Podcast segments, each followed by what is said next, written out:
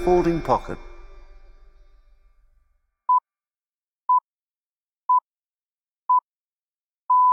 It's time now for the chipping forecast, issued by Folding Pocket on behalf of Andrew Cotter, Eddie Pepperell, and special guest Iain Carter.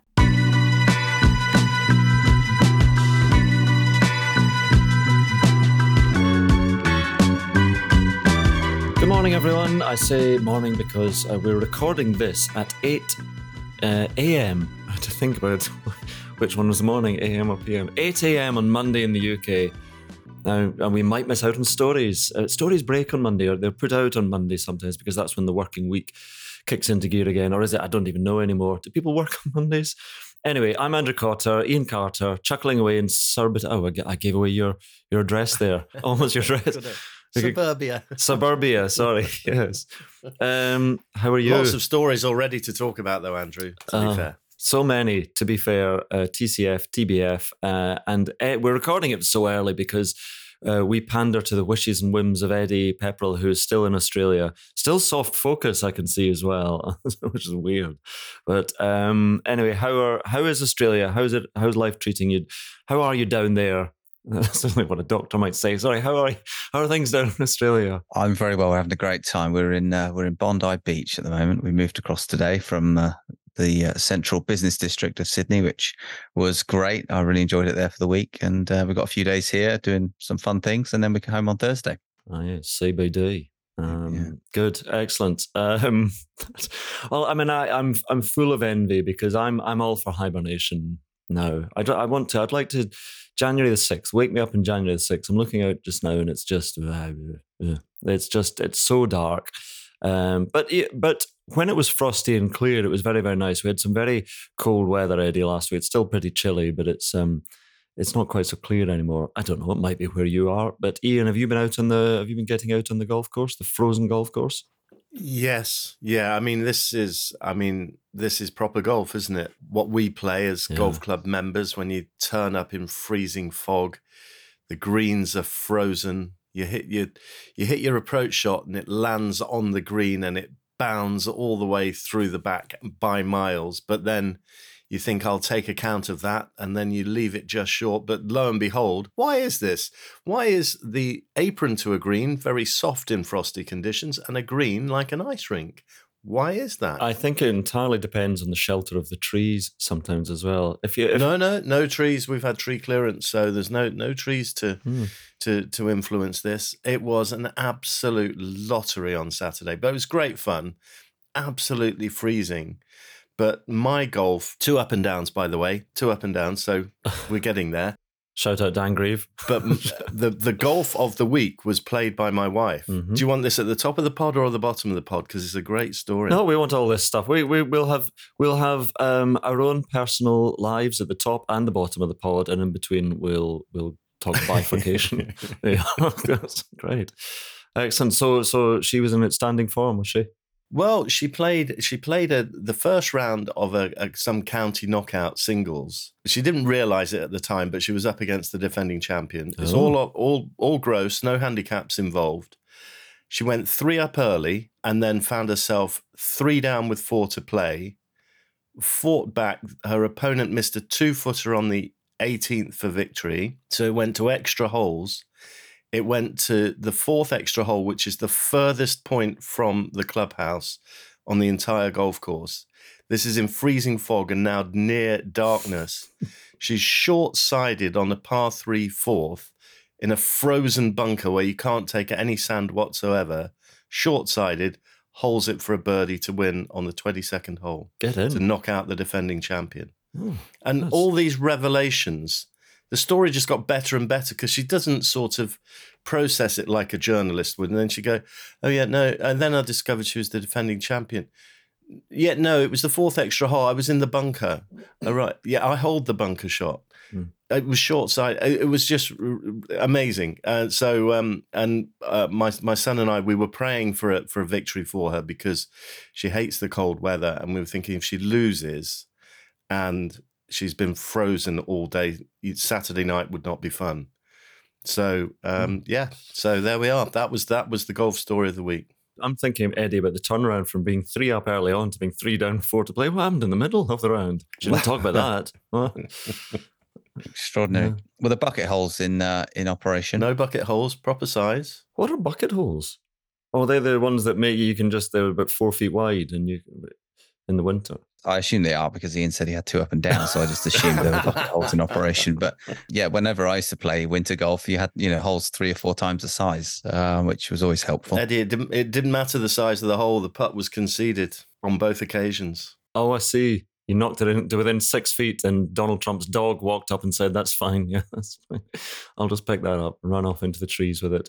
Yeah, I, I, I even contemplated getting a little one of the little spider tees because the ground was so frozen when I was out last. It was. Um, I, I, I like winter. I, you know, if it's clear and frosty, I like winter golf. Though it's, and actually, we're going to be talking about bifurcation because it's so cold. And I was hitting, um, you know, a bag of practice balls, which you know, five year old, ten year old balls in there. They're going nowhere, but you're still enjoying it. You don't care the drive's going 230, 240, eight irons about 130 yards because you're just thinking, oh, that's a nice strike. Anyway, we'll get into all the bifurcation stuff. Only on the chipping forecast could we sit here and, and, and chat away about our golf when the third member of, of, of our panel has just played in the Australian Open. We're going to get into that. We will. Are any of us Rizz? Rizz has just been announced as the word of the year for 2023 really?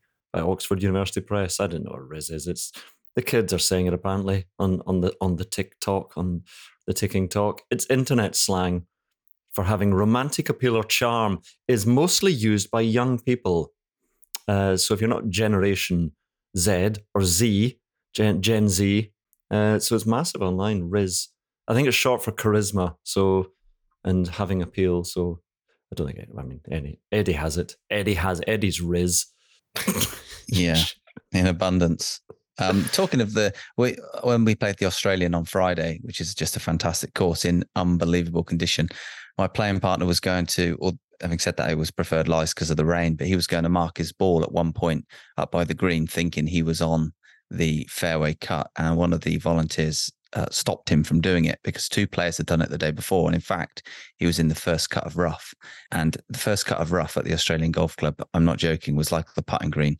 Uh, we would be like winter greens for sure in the UK. Uh, it was just unbelievably short, shortly mown. But um, yeah, one as a golf course, and I know we'll touch on it, but an, an unbelievably well conditioned golf course uh, was the Australian. So Australian Open, well, but let's get into it. Eddie, Eddie, I didn't, I didn't want Eddie to know that we. I mean, I've said to him that we follow him occasionally. Uh, we do take. I mean, I haven't been so closely in Australia. Obviously, just waking up and I look on and go Eddie, Eddie, and you're scrolling down, scrolling down. Um, missed the cut by one, so that was putting, putting woes um, mostly because he had quite a few. Uh, I don't know what I'm saying. I'm trying to be nice. This is a, a, a stumbling post round interview uh, with a player who comes off hot because they missed the cut by one. You go, some good, some bad. Mm-hmm. no, I, I wasn't actually as hot uh, in Sydney as I was in Brisbane. Brisbane, I played terribly, so I was pretty frustrated. But actually, the second day in Sydney last week, I played very well, tee to green, uh, in quite difficult conditions on quite a tough golf course, frankly.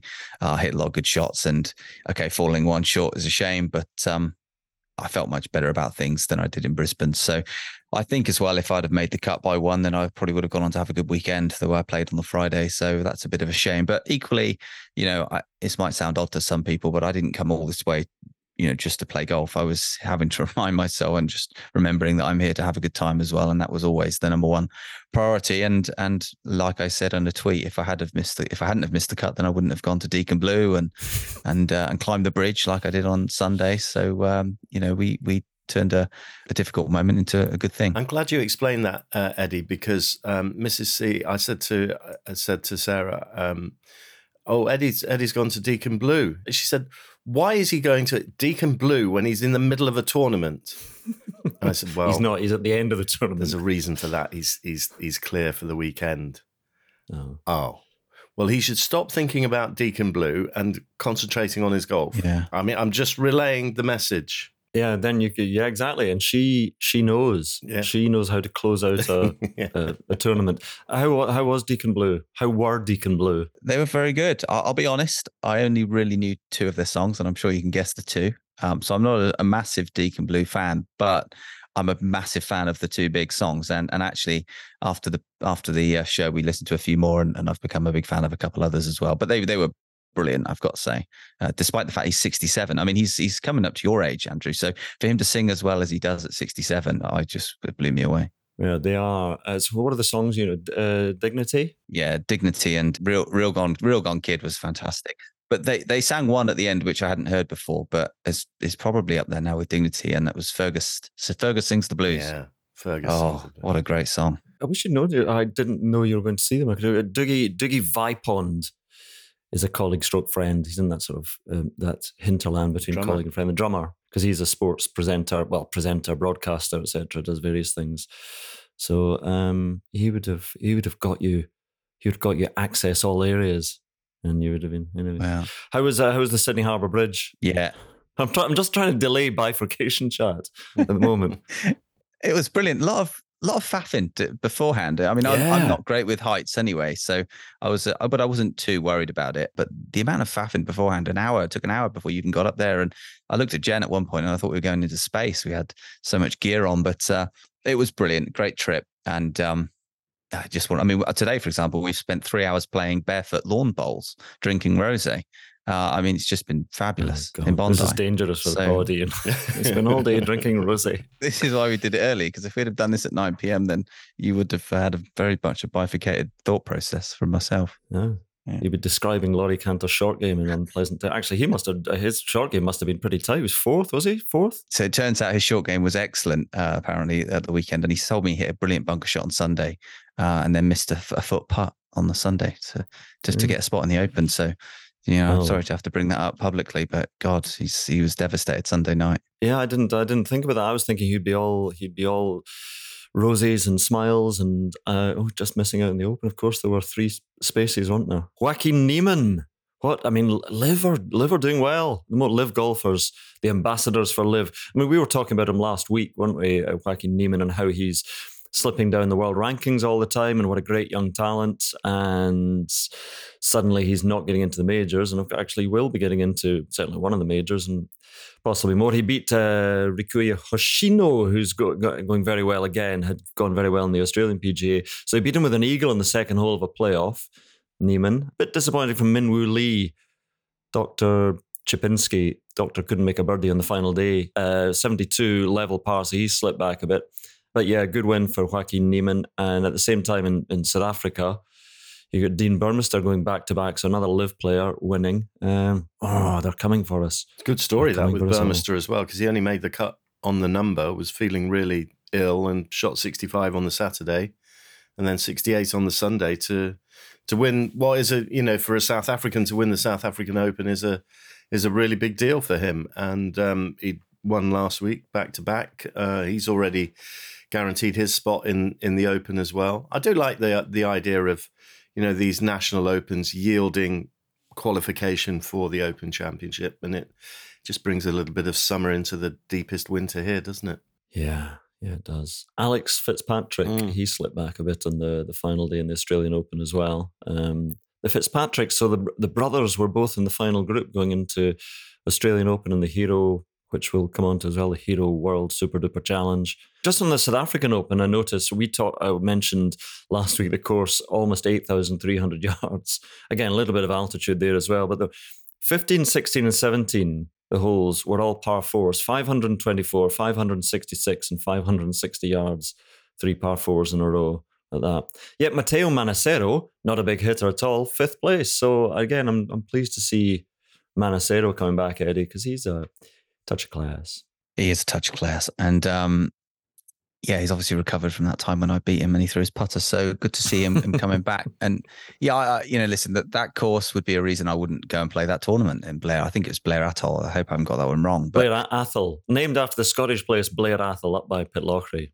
House of Bruar, very expensive place for all sorts of knickknacks just off the, the A9. I see. Yeah, no, even the even some of the South Africans don't speak that glowingly of that course. To be honest, it's just you know outrageously long. So no fun, no fun to be had there. And uh, bring bring on the rollback if if we can stop going to courses that are that long. Yeah, it doesn't lead neatly on to rollback chat, so we'll not do that yet. Uh, we'll do the Hero World Challenge because well, there was a lot of chat about rollback during the the Hero World Challenge You know, I mean, my one, one major takeaway from the hero in the Bahamas was that Scottie Scheffler's grown a beard. Yes. And, can, and has discovered how to putt again. Yeah, he did. So he had no three putts. I did see, I watched the last three holes as the extent of my golf watching. He had a bad miss on the 17th, knocked it into about three feet. Couldn't hold it. But it, so this season, he ranked, this season just passed, he ranked 161st in strokes gained putting. So, but he started working with Phil Kenyon just before the Ryder Cup. And during the Ryder Cup, he was on the practice putting green all the time. And he's he's switched from a Scotty Cameron putter to one made by a guy called Logan Olson, who makes. Do you know Logan Olson putters, Eddie? I don't, but if you've got his details, send them on. oh well, I think people are going to know about them, but they're kind of bespoke, sort of artistic putters uh, made in California. His website says designer, engineer, machinist, craftsman, artist, Logan Olson. And they are, and so Scottie Scheffler winning with one of these putters, and suddenly Logan Olson is going to be massively rich. He's going to be a pastor soon as well, then. yes, massively wealthy artist. David Howell was interesting on on uh, Sky last night, um, talking about how he under Phil Kenyon he he changed his grip and therefore the angle into his arms, so the putter grip goes through the the lifeline on on his left hand rather than through the fingers. It was too handsy. He was getting too handsy with his his putting apparently. Yeah, so that so that the toe is lower and the heels off off the ground. You know, when you look at how well he he does everything else in the game. I mean, if he's going to be a decent putter as well, then then watch out. That was his third win of the year, but his first since the since the Players Championship. But I mean, as you've said many times, Eddie, he's just such the most extraordinary ball striker, isn't he? And and it was only the greens that were, were holding him back. Yeah, I think tee to green statistically, he was a whole shot better than the next best player this season. So he's actually got room to give there. You know, tee to green, he could get worse and still be the best. And if to your point, if he gets put, if his putting even becomes average, he's going to win three, four tournaments every year, and he could go on a, an unbelievable streak here if he, if he finds some putting form for the next few years. So that'd be interesting to see. I had a dream about Scottie Scheffler last night. In fact, I had a dream about LIV. Ooh. Scottie Scheffler happened to be in it. It was bizarre, quite vivid. I was with my friend, and we turned up to this venue, and it was quite mysterious. And Rory was there, and they had all signed with LIV apart from Scottie Scheffler, and he was crying inconsolably. And I had to pat him on the shoulder and say, Scottie, I know it's just not right. You know, you're world number one and you're not with LIV. And I just feel so sorry for you. But they were all there. I remember Jordan Spieth and Justin Thomas, they were hugging each other. And then Finno came over to me and started abusing me and started saying, What are you doing here, you fat shit golfer? and it was the most bizarre thing. Uh, it was such a bizarre dream. And then I woke up. So uh, was this Ian Finnis, Tommy Fleetwood's caddy, or yeah. Tony Finau? No, no, Ian Finnis, Finau. He's, and he's always been so kind to me. And I remember thinking at the time, why have you not, why are you just telling me this now? You know, you've always been so kind. So uh, thankfully I woke up and realized that none of that had happened. That's great, isn't it, when you wake up? Yeah. Yeah, when you wake up and you've been having a bad dream, you wake up and suddenly, oh God, I'm not, uh, I actually wasn't naked addressing the UN. So that's, or was I? I don't know. That's that's a great. Usually, people when you're listening to people's other people's dreams, it's like listening to other people's descriptions of their girlfriends. You could not care less. But that actually is quite a good one. I, I enjoy. That's a Jon Rahm anxiety dream, isn't it? Basically. I think it is. I mean, and, and I think that's what the whole golf firmament is suffering at the moment because the, the silence from the Rahm camp with all these rumors circulating at the moment, it's, I don't want to describe it as on, on, anonymous. no, don't describe it as anonymous. don't do that. Yes. But it's kind of, it's unsettling, isn't it? It really is. Does I mean? Does he? You know, people saying, "Well, he's not saying anything." They're not saying his camp's not saying. He doesn't have to say anything. I, I know, but I but I agree that this ongoing thing though. So last last week we were talking about these rumors. Oh, ah, six hundred million dollars he's going for. You know that people were bandying about on on Twitter, and now oh, three hundred million dollars he's going for.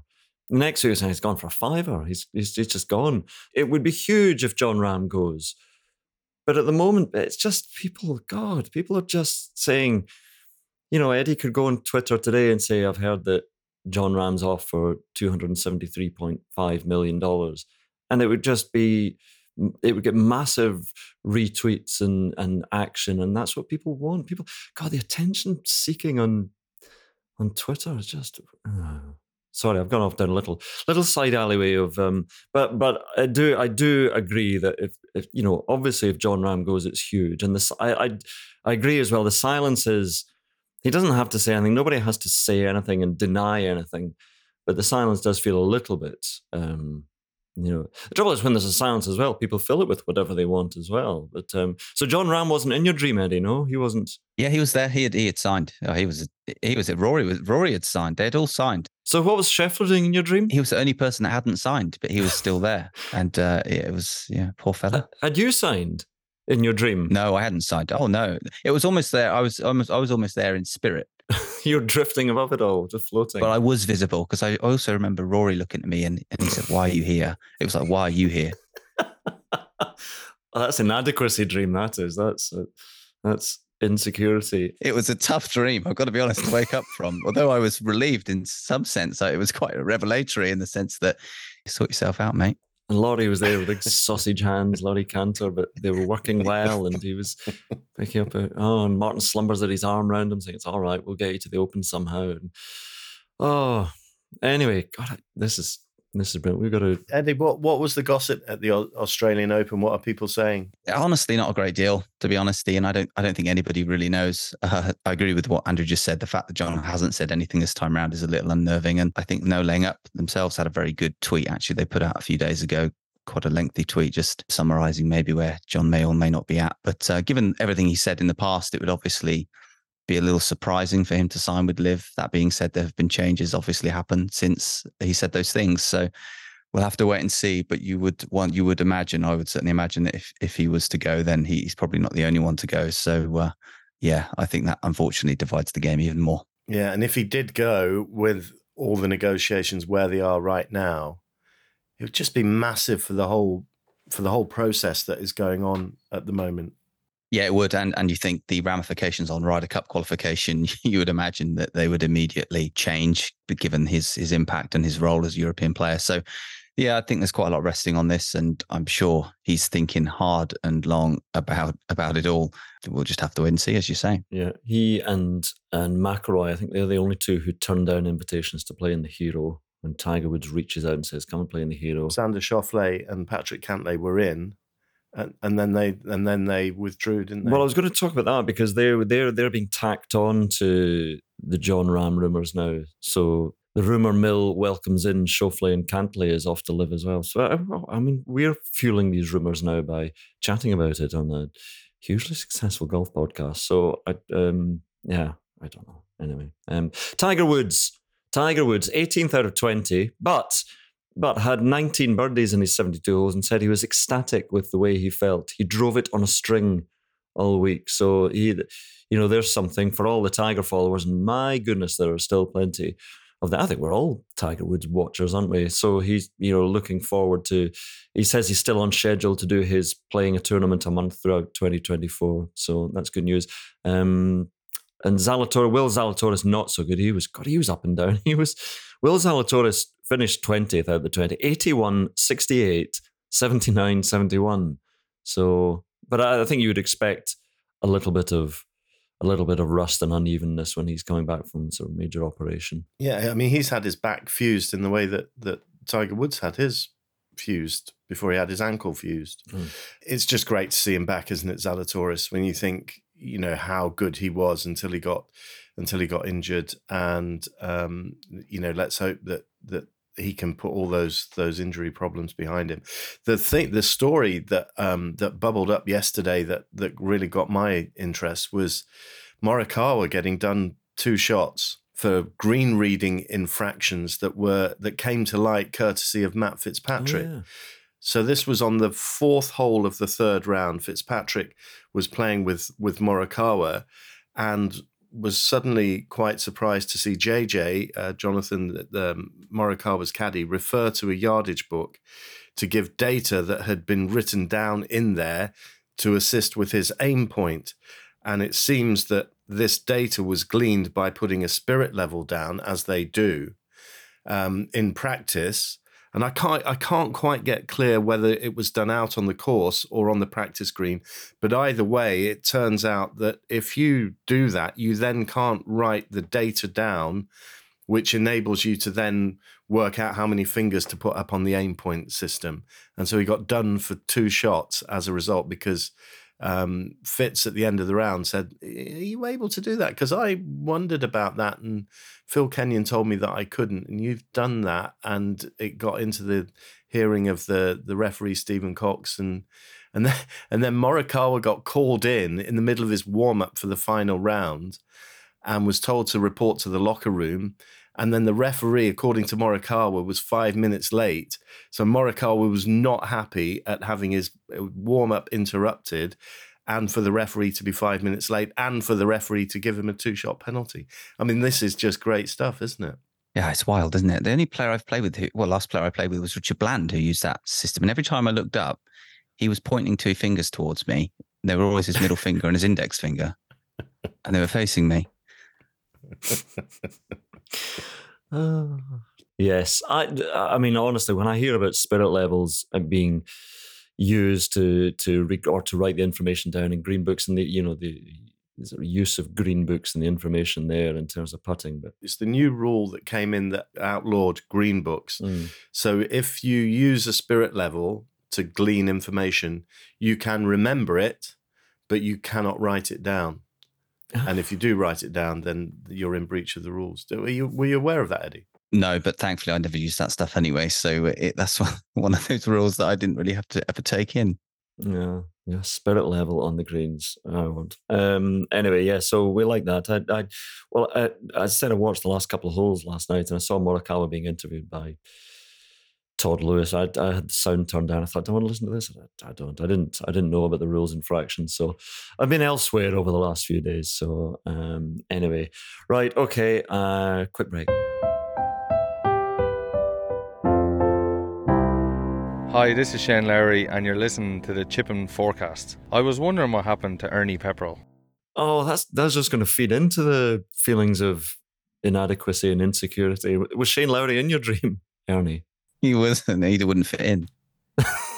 oh, right back at you. Uh, golf ball changes. Here we go then. So they were talking about it at the Hero World Challenge. Everyone's talking about kudos, as Gen Z say, to the Rizz Mike Stachura.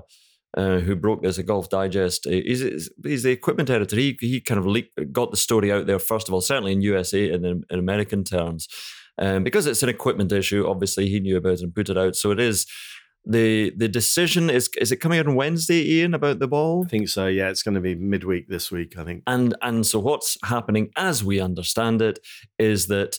20 i mean it's a long way away 2028 the, the ball is going to be rolled back for the pros 2030 for everyone else but it's not going to be bifurcation it's not not going to be different balls for the pros and different balls for everyone else it's going to be one ball or not one ball but it, they're going to be under the same regulations. Everybody's going to be rolled back a little bit. And I, I don't know what you feel about it, you two, but I, I, I'm happy that it's it's happening to everyone. And I think it's being blown way out of proportion and people getting overexcited. Keegan Bradley and Rickie Fowler talking about it as, as if it's the end of days and they're going to losing 30, 40 yards. Keegan Bradley was talking about his Srixon Sumitomo Rubber Industries testing and said it was, you know, and, and they were talking, Ian, about um, you know, how golf's never been in a better place in terms of participation and numbers, and how this is going to ruin the enjoyment of.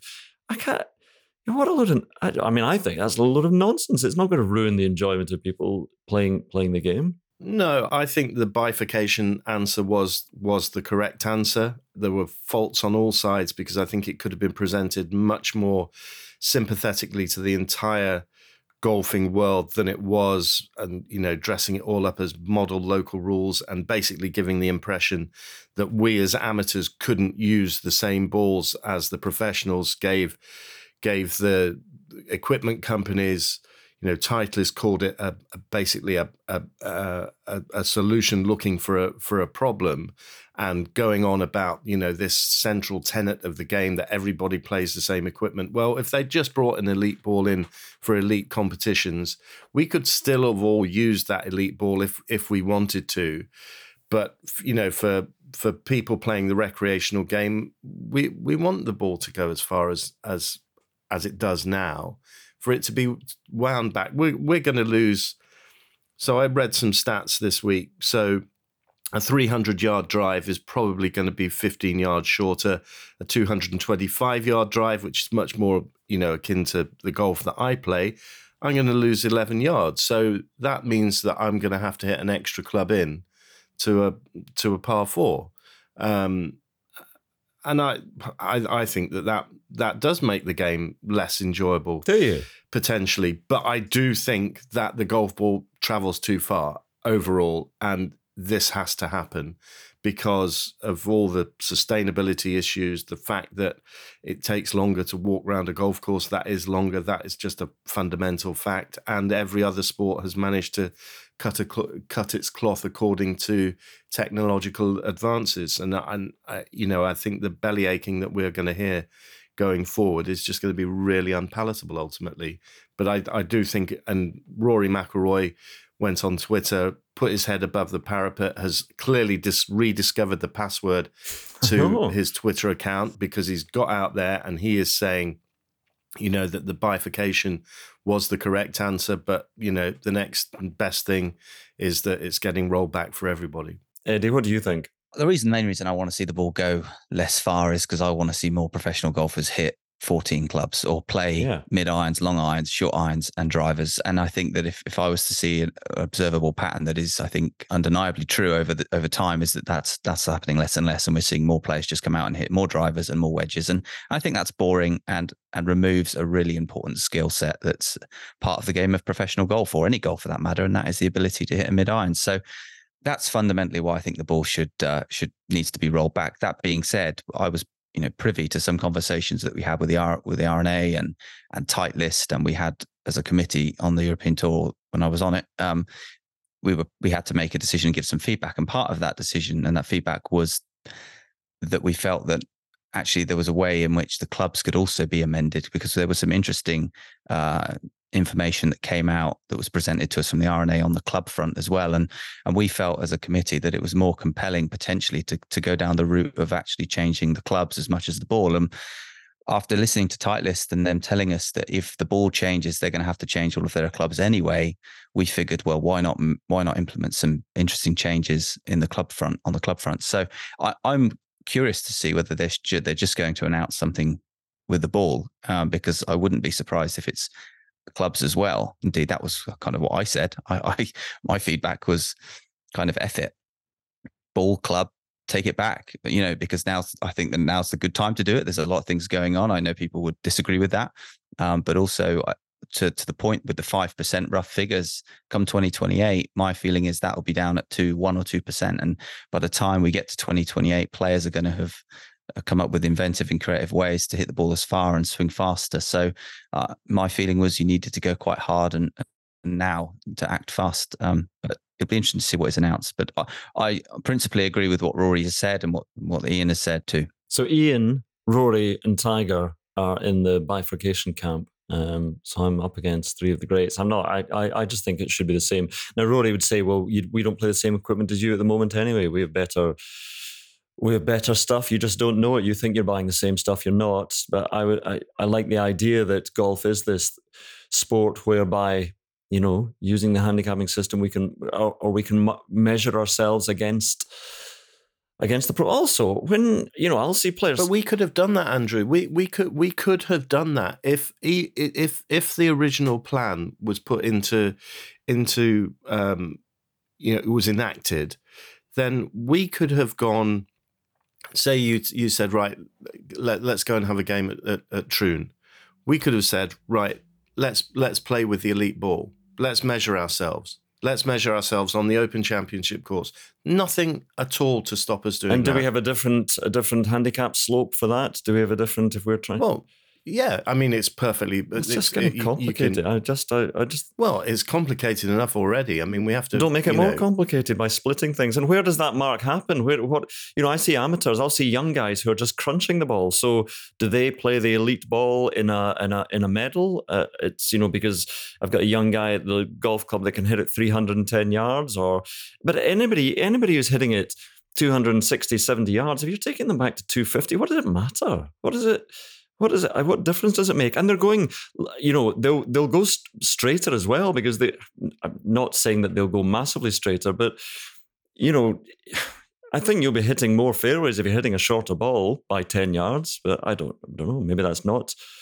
Maybe that's not true. Maybe I'm just talking nonsense. Let's go to the soft focus Eddie Pepperell for a thought. I think the main reason it, the bifurcation didn't go through was probably to do with the pressure that was put on the players by the manufacturers. I mean, and that's probably a fairly obvious statement.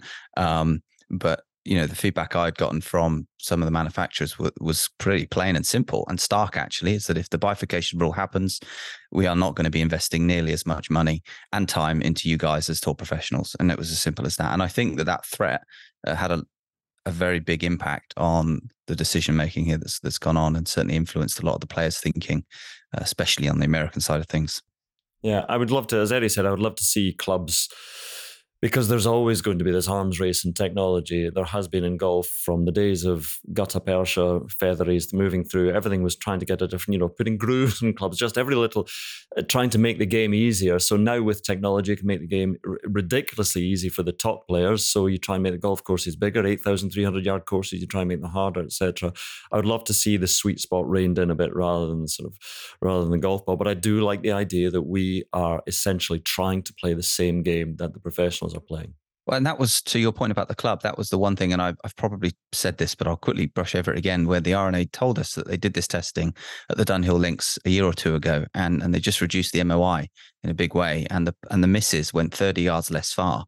To me, that is such a compelling avenue route to go down for professional golfers I know how hard it is to play good golf under pressure. We all do. And to, to be able to potentially show that up in a miss hit in the form of miss hits is going to have a huge impact. And so that was part of the reason why the feedback was rather than just do the ball, can we not do something with the equipment, given that the manufacturers are telling us they're going to be changing the equipment anyway?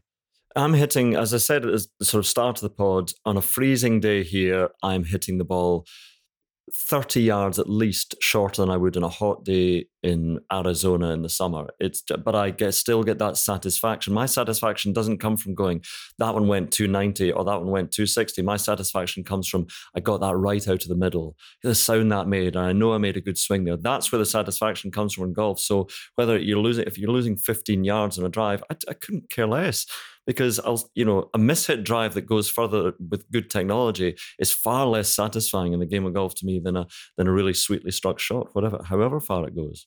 But to Eddie's point, I don't think there will be. I think this will be purely golf ball, and I think the the the specifications of the ball will limit the distance that they that it travels. But also, I think it'll be a spinnier ball as well, which will have uh, certain implications as well. But I, I just don't think they can do anything on the clubs. I think they because people are shelling out hundreds of pounds for for drivers that within five years are going to be obsolete.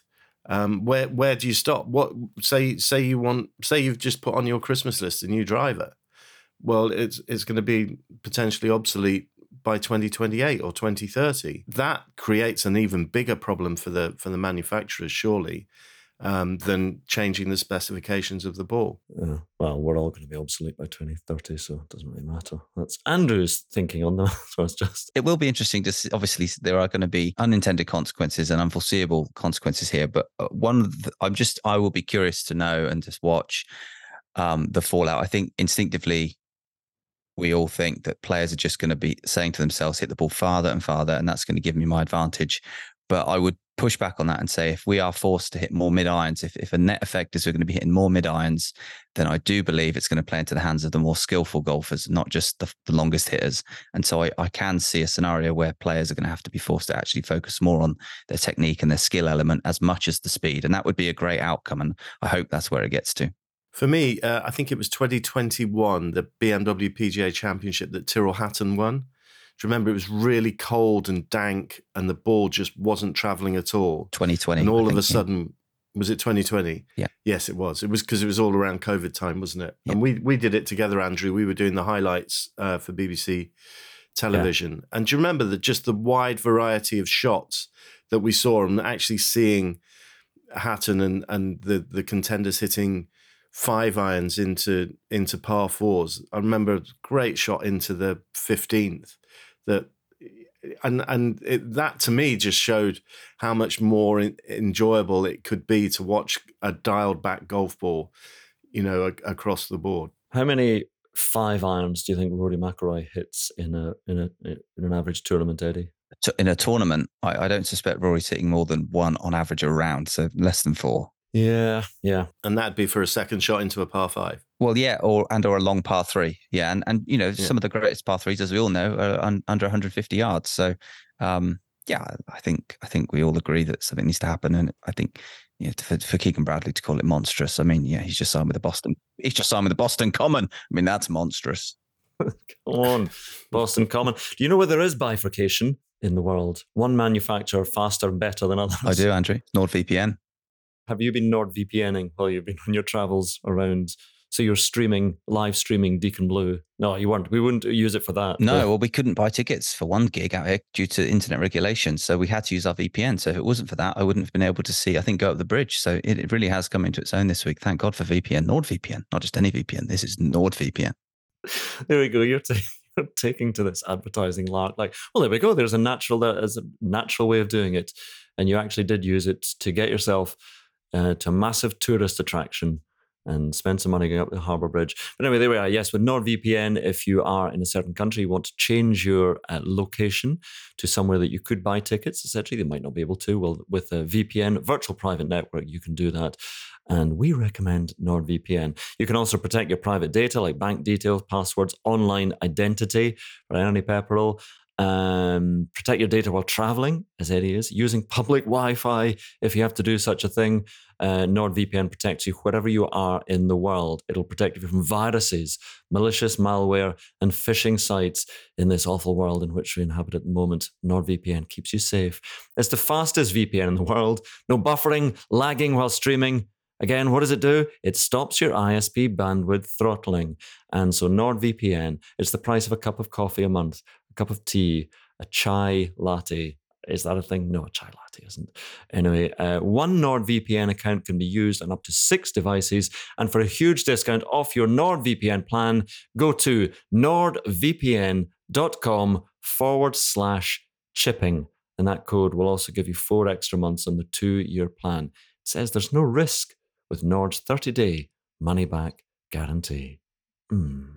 One thing we didn't mention in Australia was obviously simultaneously the Australian Women's Open was uh, taking place. Ashley Buhai. Yeah, South African winner. Yeah, yeah Ash Buhai, uh, former winner of the, the Women's uh, Open as well, successfully defending her title and holding off Minji Lee to do that. Well, she kind of stumbled to the finish of it. Yeah. 75 though, but it was uh, it was good enough. So Min Woo Lee was third in the men's and Minji Lee second in the in the women's, but they are to. So we're talking about the Fitzpatrick brothers and the the Lee siblings and the Højgaards and Eddie Eddie and Joe Pepper. They should they should have got together, shouldn't they, for the um, somehow for the for the uh, Grant Thornton Invitational that's happening this oh, week, yes. where it's it's boys and boys girls and girls. Together. Justin Rose and Charlie Hull are playing together, aren't they? Put the family dynamic in yes. there as well. I think Justin Rose and Charlie Hull are one of the partnerships. I didn't see too many of the others. Mel Reid and Russell Henley. Mel Reid, uh, I think, playing for the first time since becoming uh, becoming a parent. So we should have said this a couple of weeks ago, actually, Andrew. But uh, many congratulations to Mel there. Uh, Madelene Sagstrom and Ludvig Åberg. Mm. Um, Sagstrom is is the oh, fiance no. of Åberg's caddy. Oh, really? Leona Maguire oh. and Lucas Glover. Lexi Thompson, Rickie Fowler. How does the Leona Maguire and Lucas Glover one come about? What's the connection uh, there? Someone will tell us. Yeah. Someone will tell us. Brooke Henderson and Corey Conners. There's your winning pair. I'm telling you right now. Is that the winning pair? Get your money on. Not a betting recommendation, but just a suggestion. The Canadians, the Canucks are coming. 16 PGA Tour players, 16 LPGA uh, players coming together in a competition, $4 million purse. I think it's a great idea. And they, sh- they should be doing something like this in, in the Olympics. A lot of people would say. This one's at Tiburon Golf Club, the Shark Golf Club again. So when are you next playing, Eddie? Because we've got the Alfred Dunhill Championship in South Africa. You're not uh, you're not off to that one? No, I'm missing that for the first time in a while. Uh, shame. We love going to Leopard Creek, but uh, I won't now be playing until Dubai in the new year. So I've got four or five weeks off to uh, to regroup and uh, and figure things out. How's your How's your love life? No, how's your diet going over Christmas though? Because you said you were going to get fit and strong. Are you going to work on things over the or was that was that just nonsense? I was doing well before coming out, but I've put on quite a bit of weight, I think, on this trip, um, which is which is you know unforgivable, really, one might say. But uh, I've got four or five weeks to to get it right over Christmas. Jen will be cooking uh, good food, and I'll have to avoid the roses and the quality street um, across the festive period. But I'll be all right. I'm feeling pretty motivated, and actually, I you know I'm I'm not too worried about my game. I don't think it's far away. So uh, Laurie just told me keep using the pro sender, keep trying to hoof it, and uh, and you will do well. Oh, he's patronising there a little bit, Laurie Kant, after his fourth place finish. Just uh, oh. keep trying to hoof it. What does that mean? I mean, that's what the kids say, right? You know, he reckons I've got all the rizz in the world. He just said hoof it. Yeah, just hoof it, big man. I mean, Laurie, Laurie's a he's got a big, big hitter, isn't he, Laurie Canter? Uh, yeah, historically, although I think he's lost some distance as well. You know, I guess back pockets way he's oh, probably been way down with his wallet. To be honest, he can't get off his right side. Um, but uh, these kids these days, he yeah, just hit the ball a country mile, don't they? Are you talking about these kids? You played, you not played He's the same age as you, is he not? Yeah, no, I'm talking about players younger than me and Laurie. Laurie's older than me, actually. Yeah, no, he's Laurie's uh, older. Yeah, no, I remember the trip to Argentina, uh, the awful trip to yeah. Argentina and the show. He's, he's gonna he's gonna have to come on the podcast soon. We're mentioning him, you know, more and more often. We need to get him on. No, he will. Yeah, no, absolutely will. The canter banter. Um, other news: David Rickman is retiring as chief referee next year. So I spent the whole day last week after I saw that this news was coming out. I spent just uh, walking around being Alan Rickman or trying to be Alan Rickman. Um, I don't know why. I just there was some comedian who who did a who did a very good Alan Rickman impression, and I can't remember who it was. But anyway, I was just wondering, Alan Rickman. Uh, that's not very good. Alan, you you guys carry on chatting, and I'll keep on trying to do my Alan Rickman impression. Good guy, David Rickman. Though I think one of one of the great sort of administrators in the game, chief referee, uh, 34 years as a rules official for the R&A, 37 years with uh, with them, and um, yeah, we'll miss him because he's always very very approachable. He's a big fan of the chipping fork. Is he? Actually, oh. So. Um, yes. I, if you want to see David Rickman, go to Shell's Wonderful World of Golf in the 1990s between Ernie Els and Phil Mickelson and look at old equipment there and how far they're hitting the ball. But look at David Rickman because he looks exactly as he does now. 30 years on, he's mm. one of these people who's got a portrait up in his attic, and but he's got same full head of of dark hair, and he looks yeah. There's something he's he's whatever he's doing, he's doing the right things because he, he looks exactly the same. Alan Rick Rickman. There are some fans of the shipping forecast down here in Australia. I, I, actually did a couple of radio interviews, and on both of them, the the host mentioned the the podcast. One of them actually reckons we've got more listeners than he has, uh, which is it was a hospital radio. But um, yeah, the um, it, it, it's taken off. It's taken off down here as well. I, you know, we really have got some fans across the world. We're branching out. Supermarket in-house radio. Um, yeah. Anyway, Alan Rickman. Um, oh, that's better. Right. Uh, what are you doing for the, the rest of the week, Iain? Are you back out in the course? Are you doing various things? I'm going. I'll hopefully get a bit of bit of practice in. That's what that's the key at the moment. I actually managed to get um, uh, some off cut of artificial grass so that I can practice my chipping on the patio. No, no, I no. I'm going to do what Eddie did to me when I bought a swing shirt and just say no. You're chipping off artificial grass will give you no help at all no, as long as the sound is right, I think it's okay. What do you think, Eddie? I've genuinely got some um, excess from the simulator, Iain. Quite a lot of it actually. So if you want to come round, you can pick some up uh, when we when I get back home. You can have. I must have a good three by three meters squared. Um, if you if you want it, Andrew, you can come down and pick up a bit as well. Well, maybe we should all congregate there and do a Christmas special from Eddie's simulator, and we could play our match on your simulator on any course in the world. Oh, that's a very good idea. You'll need to bring some warm clothes because we've got no heating in there uh, and it is freezing. And watch out for the mice. Uh, but and also, I, am no, now not a member of any golf clubs, so we are going to have to do it on the simulator or somewhere else. What happened to Queenwood? Have you been evicted? No, no, I haven't been evicted. No, I got out before that happened. But uh, I just, uh, yeah, well, you know, oh, wow. So got a patio, patio at the back to pay for. Oh, that's fine. So, we, well, I think we probably will actually. We we might well meet up over your next few weeks off. We might well uh, meet up and uh, and play a game of golf there. But um, I was thinking how we should um, in the in the new year, um, if we're all still playing golf and um, and the world hasn't ended, we should we should challenge no laying up in a Ryder Cup style thing because we did talk about this. But so I was wondering if they'd like to come over to Troon and I could we could make mm. we could set that up ahead of the Open Championship in the springtime, maybe playing around against no laying up at Troon. What a good idea that would be. Mm. I think I was supposed to discuss this with you off pod, but I've I've, I've brought it on to pod. It's okay, no, you, any good idea is you can discuss at mm, any point. Alan Rickman, um, what are you? So, okay, well, I'm doing an event for Guide Dogs UK on uh, Tuesday at Manchester Cathedral Christmas Christmas Carol concert.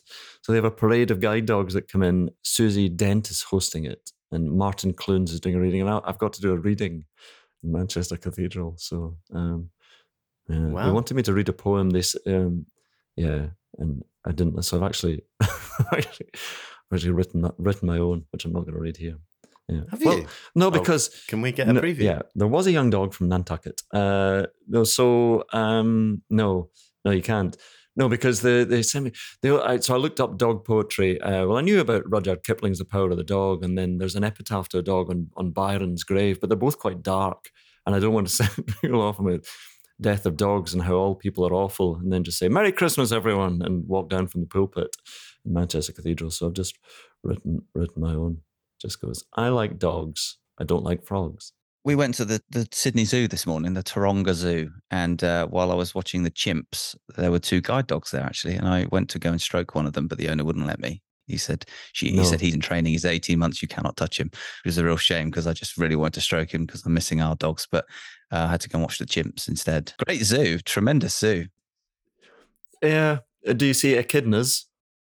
Little echidna. I like echidnas. Oh, no, echidnas are no. What are they? Well, you, have you not have you not been reading that Bill Bryson book? I told you. I stopped after hundred pages because then I got the Live book, and and that kind of oh. got me for a little while. And oh, yeah. echidnas are great. Monotreme, um, the name, one hole for reproduction and for other things. So, oh, I thought you said mono dream. Then I thought we were back, back to, to Eddie's Eddie's dream. Can we can we hear your poem next week? no, on the pod. No, because it'll be public property by then anyway. Uh, I think you can stream the event from Manchester Cathedral anyway. So someone will someone will tweet it or something.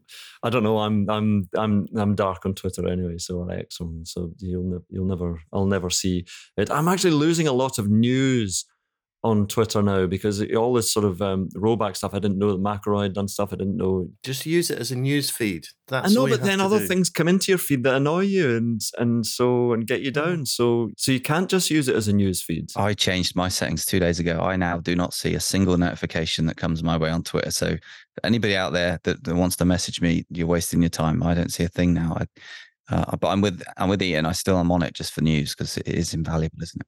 I need to be on it for news. It is still invaluable for that in terms of the job we do. But also, sadly, you need to be on there because the not as a platform for us, but in terms of everybody judges in the business, they judge you by. I'll get asked to do jobs, and they'll say, "What's your social media reach?" I'll go, "What? What? What?" And so, if you don't have that, then people will say, "Well, you're you're you're nobody." So, but it's just there's so much uh, rubbish on there. Oh, talking of nobodies, Andrew, you weren't up the uh, Sydney uh, Bridge on the fame of the Wall of Fame there. They had everybody. They had Jordan Spieth next to Ben Stiller, next to, but you were not there, Andrew. I, I, I hate to break it to you, but uh, yeah, but you must be there now. You must be there now. I, I've, I've got the photo. I'll send you privately the photo from the top because I look absolutely absurd. I mean, everybody does up the Sydney Harbour Bridge because they're wearing these jumpsuits, aren't they? Have they still got the jumpsuits? Yeah, they still got the jumpsuits. They, I did give them a, I did offer them a signed hat that my brother had signed on my behalf uh, I'm not sure I've told that story, but I'll have to tell that another time because that was a classic. All right. Okay. We'll save that for another time. But if you've got any stories to send us, email the chipping forecast at foldingpocket.co.uk. I think that'll do us for this week. I don't know how much longer we're going on through the way. I, you know, we'll try and go on as far as we can through Christmas, but people do have to some time off. But I know we, uh, I know we do bring a little bit of uh, we bring a little bit of joy into your golfing lives every week. I'm not sure we do. We bring something, but um, we'll keep on doing it for a wee while. In your dreams. In your dreams. Alan Rickman. Right. Bye, everyone.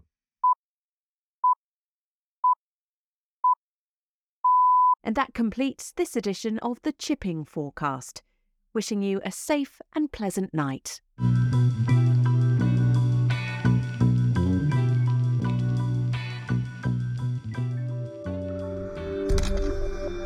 Pocket.